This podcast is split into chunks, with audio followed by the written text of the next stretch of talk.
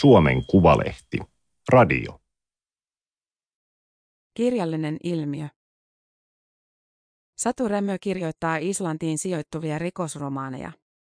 Yhtäkkiä kaikki tuntuvat lukevan niitä. Teksti Tommi Melender. Teksti on julkaistu Suomen Kuvalehden numerossa 17 kautta 2023.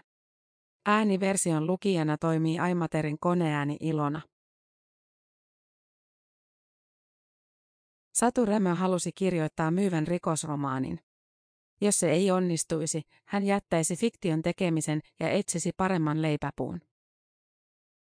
Perheellisenä ihmisenä en voi kirjoittaa pelkästä kirjoittamisen ilosta. On pakko miettiä, voinko tehdä sitä työkseni, ja ainoa tapa tehdä sitä työkseni on saada siitä riittävästi tuloja, Rämö sanoo. Tavoite oli rohkea, ellei peräti uhkarohkea, sillä vain kourallinen suomalaisia kirjailijoita elättää itsensä romaaneilla, muut ostavat ruokansa ja maksavat laskunsa apurahoilla tai palkkatöillä. Ammatin ankarat elinehdot kiteytti Hannu Raittila teoksessaan kirjailijaelämää, VSOY 2006, tämä ei kannata. Raittila oli Finlandia-palkinnon huumassa kuvitellut, että voisi hankkia opettajan tai poliisin palkkaa vastaavat tienestit romaaneja kirjoittamalla. Se jäi haaveeksi. Rämölle kävi paremmin. Viime kesänä ilmestyneestä Hildurista tuli vuoden 2022 myydyin kirja yli 100 000 kappaleen menekillään. Lukuun sisältyvät sekä painetut kirjat että ääni- ja sähkökirjat.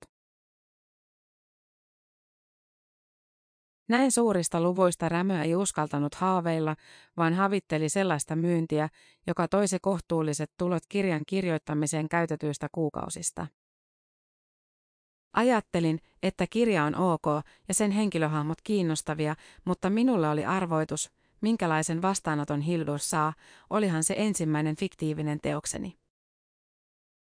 Ennen dekkaridebyyttiä lukeva yleisö tunsi Rämön Islantia ja islantilaista elämää käsittelevistä tietokirjoista. VSOyn kotimaisen kaunokirjallisuuden kustantaja Anna-Riikka Carlson myöntää, että Hildurin suurmenestys tuli yllätyksenä kustantamollekin. Pidimme kirjasta ja uskoimme sen potentiaalin, mutta emme osanneet odottaa näin suurta myyntiä. Hildurin ympärille syntyi kirjallinen ilmiö, eikä sellaisia ole mahdollista ennustaa, Carson sanoo. Kustantamo voi markkinoinnillaan vahvistaa teokselle syntynyttä nostetta, mutta ei luoda sellaista tyhjästä. Viidakkorumpu on kirjallisuusmaailmassa tärkein myynnin edistäjä ja Rämön kohdalla se alkoi kumahdella kiittävien kritiikkien ja ylistävien lukijakommenttien voimalla. Carlson arvelee, että Hildurin menestystä tuki nappiin osunut ajoitus.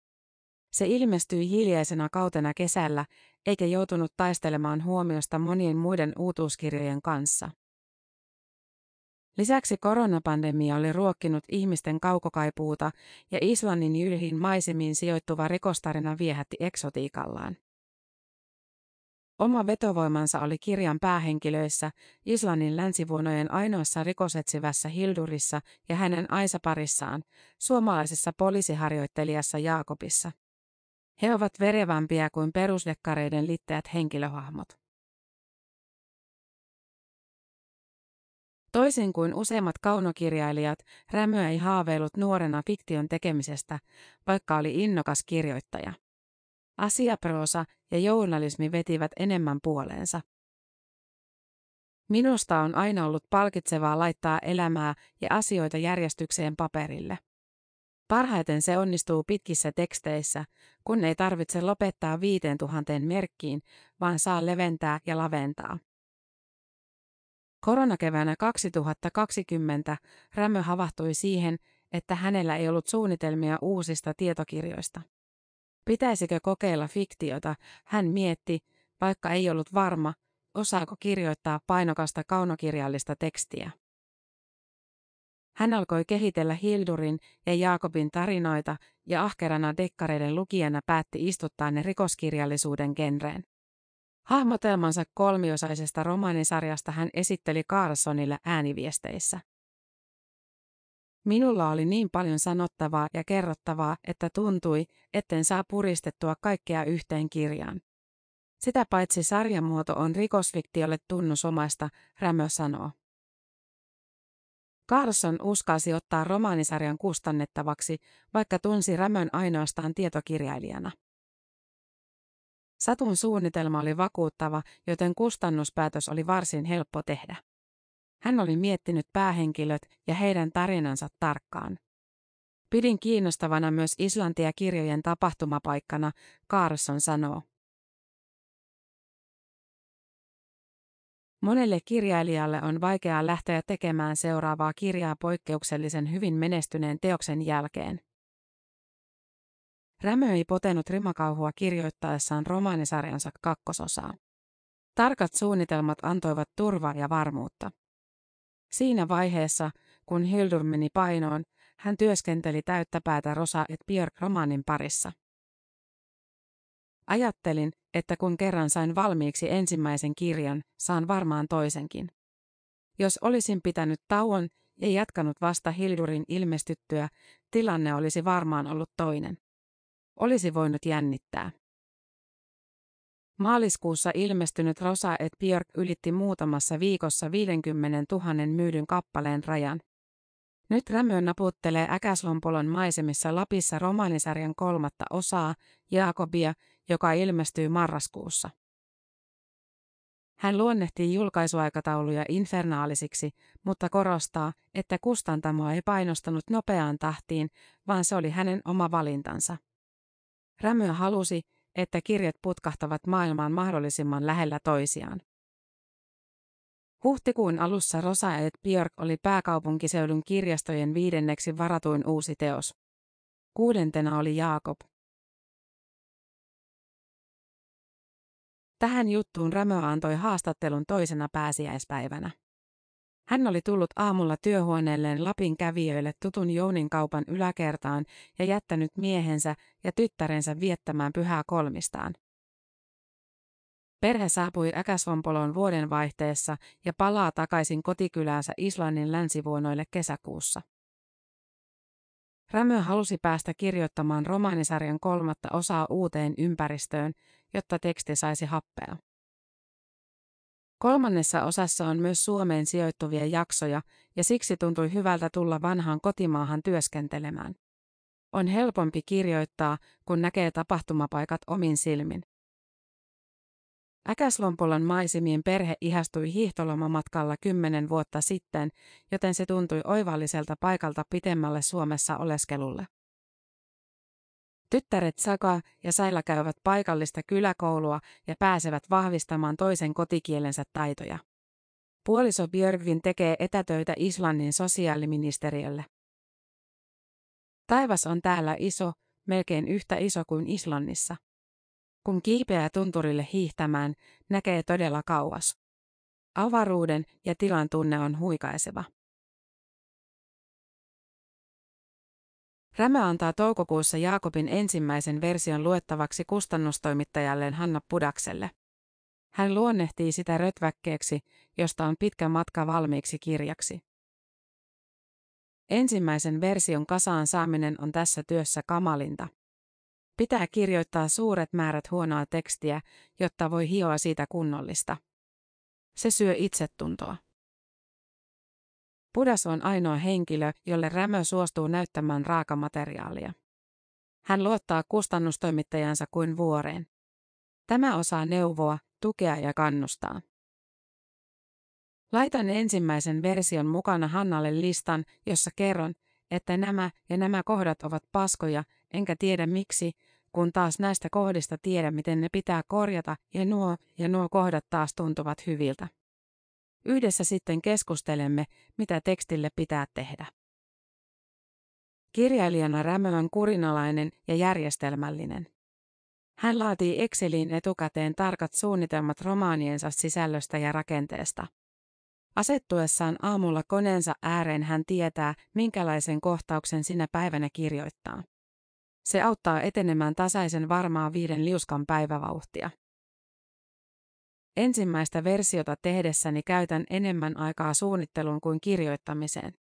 Jotkut kirjailijat päättävät kirjoittamisen edetessä, mihin suuntaan vievät juonta ja henkilöitä. Itse en pysty ajattelemaan ja kirjoittamaan yhtä aikaa. Siksi minun pitää ajatella kaikki valmiiksi. Kun ensimmäinen versio on takana, Rämö uskaltaa antaa tilaa myös kaunokirjallisen tekstin ennustamattomille oikuille. Tekstiä viimeistellessä asetelmat voivat muuttua toisenlaisiksi kuin olin ajatellut. Tiettyjä asioita lähtee pois ja tiettyjä tulee tilalle, mutta Hildurin ja Jaakobin tarinat eivät muutu, eivätkä rikosten motiivit. Ne ovat perustukset, joiden päälle romaanisarja rakentuu. Vaikka Rämön kirjoissa tapahtuu murhia, niissä ei ole brutaalia väkivaltaa toisin kuin monissa muissa pohjoismaisissa dekkareissa. Päähenkilöiden sisäisissä maailmoissa ja islantilaisen arjen kuvioissa viivähtävässä kerronnassa on melkeinpä cozy crime-tyyppistä lämminhenkisyyttä. Haluan, että kerronnassa on henkilöitä ja miljoita syventäviä suvantovaiheita, vaikka toiminnan immun on toki säilyttävä. Rikos ja sen motiivi eivät saa paljastua liian aikaisin, vaan arvoituksen on auettava vähitellen. Olennainen kysymys ei kirjoissanne lopulta ole se, kuka rikoksen teki, vaan miksi hän sen teki. Monet dekkarit lässähtävät viimeisillä sivuillaan liian siististi ja tiiviisti sulkeutuvien juonikuvioiden vuoksi. Rämö pyrkii jättämään omien kirjojensa lopetuksiin avoimuutta ja monitulkintaisuutta. Romaanisarjan kolmannen osan loppuratkaisun hän päätti jo ennen kuin alkoi kirjoittaa ensimmäistä osaa. Sormet oikein syyhyävät, että pääsen kirjoittamaan Jaakobin viimeiset sivut, mutta sitä ennen pitää vielä työstää kaikkea muuta. Ennen Hildurin ilmestymistä Rämö ajatteli, että olisi vaikea jatkaa romaanisarjaa pitemmälle, jos ensimmäinen osa floppaisi. Nyt ajatus kulkee toisinpäin, kannattaako valtaisaan menestykseen yltänyttä romaanisarjaa lopettaa kolmanteen osaan. Anna-Riikka Kaarson sanoo, että VSOY julkaisisi mielellään lisää Rämön islantidekkareita, mutta minkäänlaiseen hiilostukseen ei kustantamo aio ryhtyä. On satusta itsestään kiinni, jatkuuko sarja kolmatta osaa pitemmälle. Rämö paljastaa, ettei ompele Jaakobia kiinni tiukasti kolmella saumalla, vaan kirjaan jää sellaista avoimuutta, joka mahdollistaa romaanisarjan jatkamisen neljänteen osaan ja sitäkin pitemmälle. Minulle lukijana henkilöhahmot ovat olleet aina kirjoissa tärkeimpiä. Esimerkiksi Juu Nespö kirjoittaa mielettömän hienoja juonia, mutta en minä häntä pelkkien juonten takia lue, vaan ennen kaikkea siksi, että hänen päähenkilönsä Häri Houlu on mielettömän kiinnostava hahmo. Samanlainen henkilöhahmoihin kiinnittyminen määrittää Rämöä myös kirjailijana. Hän kuvailee Hilduria ja Jaakobia mielikuvitusystävikseen, jotka ovat kaiken aikaa arjessa mukana. Ajatus heidän hyvästelemisestään tuntuu vaikealta. Toisaalta Rämöä pelottaa, että hänen romaanisarjalleen voisi käydä samalla tavalla kuin televisiosarjoille, joita tehdään kahdeksan tuotantokautta, vaikka ne ovat antaneet parhaan antinsa kolmessa ensimmäisessä. Pelkkä toista toiston vuoksi tuntuisi henkilöhahmojeni häväistykseltä. Heistä varmaan riittäisi vielä tarinaa, mutta riittääkö heistä sellaista tarinaa, joka toden teolla kantaa neljänteen kirjaan tai siitä vielä eteenpäin? Rämä arvelee päättävänsä romaanisarjan jatkosta vasta sitten, kun on saanut kolmannen osan valmiiksi. Helsingin Sanomien dekkarikriitikko Pertti Avola arveli Hiljurin arvostellessaan, että Rämöstä saattaa tulla uusi pohjoismainen dekkarinimi. Se oli rohkea veikkaus, sillä rikosfiktio on paitsi suosittu myös kilpailtu kirjallisuuden genre. Jokaisen menestyjän varjossa on satoja epäonnistujia. Suomen valloitus vei takaa, että Pohjoismaiden saati Euroopan tai maailman valloitus onnistuisi. Hymähdin, kun luin Hesarin luonnehdinnan. Toki se kuulosti ihanalta, mutta samalla hurjalta. Pidän jalat maan pinnalla ja se on helppoa tämän päivittäisen ahertamisen keskellä. Tekstiä vääntäessä tuntee olonsa aika pieneksi, ei siinä mitään voittajaolaa synny. Tähän mennessä Rämön kirjojen käännösoikeuksia on myyty kahdeksaan maahan. Ainoa Pohjoismaa, joka ei vielä ole Hildurin ja Jaakobin tarinoihin tarttunut, on Rämön toinen kotimaa Islanti. Satujen saarella riittää kovan luokan dekkarin tekijöitä omastakin takaa, sillä sellaiset nimet kuin Arnaldur Indridasun, Yrsa Sigurdarduttir ja Ragnar Jonasson ovat tuttuja suomalaisillekin jännityksen ystäville. Rämö arvelee, että islantilaisille on luontevampaa myydä rikoskirjailijoitaan ulkomaille kuin ostaa ulkomaisten rikoskirjailijoiden teoksia käännettäviksi islanniksi. Kun sitten tulee minun kaltaiseni maahanmuuttaja, joka kirjoittaa islantilaista rikosdraamaa, niin ehkä heitä mietityttää, että onko tuossa mitään järkeä meidän kannaltamme. Jos Hildurin ja Jaakobin tarinat päätyisivät islantilaisiksi käännöksiksi, se olisi Rämölle jännä paikka. Hän myöntää miettineensä, mitä paikalliset tuumisivat lukemastaan. Rämön kirjoissa on runsaasti aineksia islantilaisesta mytologiasta. Syntyperäiset islantilaisvekkaristit käyttävät kansanperinteen aarteistoa säästeliäämmin, mikä kummastuttaa rämöä. Tarut ja kertomukset vilisevät islantilaisten arkipuheessa ja sananparsissa, ne ovat osa heidän jokapäiväistä elämäänsä. Onko se sitten kirjailijoiden näkökulmasta liian tavanomaista? Vai pelkäävätkö he eksotisoivansa kansanperinnettään? Rämön rikostarinat ovat ikuistumassa Islannin maisemiin televisiosarjana. Tuotantoyhtiö Take Two Studios osti Hildurin oikeudet ja aikoo filmata sen islantilaisen yhteistyökumppaninsa kanssa. Kirjailija ja näyttelijä Matti Laine työstää parhaillaan käsikirjoitusta. Ihanteellisessa tapauksessa televisiosarja on valmis kahden vuoden kuluttua, mutta tuotannot harvoin menevät maaliin optimiaikataulussa. Seuraan sivusta, miten homma etenee. En halua mennä sorkkimaan, koska minulla ei ole televisioalan ammattitaitoa, mutta tarinaa ja henkilöitä koskeviin kysymyksiin toki vastaan mielelläni, Rämö sanoo. Hän myöntää haaveilleensa siitä, että hänen kirjansa päätyisivät elokuviksi tai televisiosarjoiksi. Rämö pitää itseään visuaalisena kirjoittajana. Monet kirjojensa kohtauksista hän näkee kuvina edessään. Erityisen voimakkaasti hän on visualisoinut sen, kuinka Hildurin pikkusiskot Rosa ja Björk katosivat jäljettömin vuoren läpi louhitun tunnelin suulla. Sisarusten tarina muodostaa romaanisarjan toisen osan tärkeimmän kertomustason. Näin, kuinka he kävelivät tunnelia kohti, kuulin heidän kenkiensä rapinan. Rämö kiinnostui Islannista lapsena 1980-luvulla, kun katseli televisiosta Jun Svenssonin lastenkirjoihin perustuvaa televisiosarjaa Nonni ja Manni. Muistan myös, kuinka jännältä tuntui, että Islannissa oli naispresidentti. Siihen aikaan Suomessa riideltiin, voiko nainen olla pappi. Ensimmäinen kosketus Islantiin Rämölle tuli 20 vuotta sitten vaihto-opiskelijana. Myöhemmin hän matkusti sinne turistina ja kohtasi puolisonsa sikäläisessä baarissa. Kahden vuoden Barcelonassa asumisen jälkeen pariskunta palasi Islantiin ja asettui Reykjavikiin, jossa heidän molemmat lapsensa syntyivät. Länsivuonoille Issafjördur kylään perhe muutti neljä vuotta sitten. Issafjördur on myös Rämön kirjojen pääasiallinen tapahtumapaikka. Kotikylämme on kuin muumilaakso, kuten Jaakob sanoo romaanisarjan ensimmäisessä osassa. Emme lukitse kotitalomme ulkoovea ja pidämme avainta auton virtalukossa. Meillä oli kova työ löytää talon avaimet, kun lähdimme Äkäslompoloon ja vuokrasimme talon kolmelle vaihto-opiskelijalle. Rämö otti kaksoiskansalaisuuden, jotta voisi äänestää Islannin vaaleissa. Hän myöntää tuntevansa itsensä edelleen ennen muuta suomalaiseksi, vaikka onkin kotiutunut Satujen saarelle. Kielen oppiminen auttoi kotiutumisessa, mutta ei islantini täydellistä ole.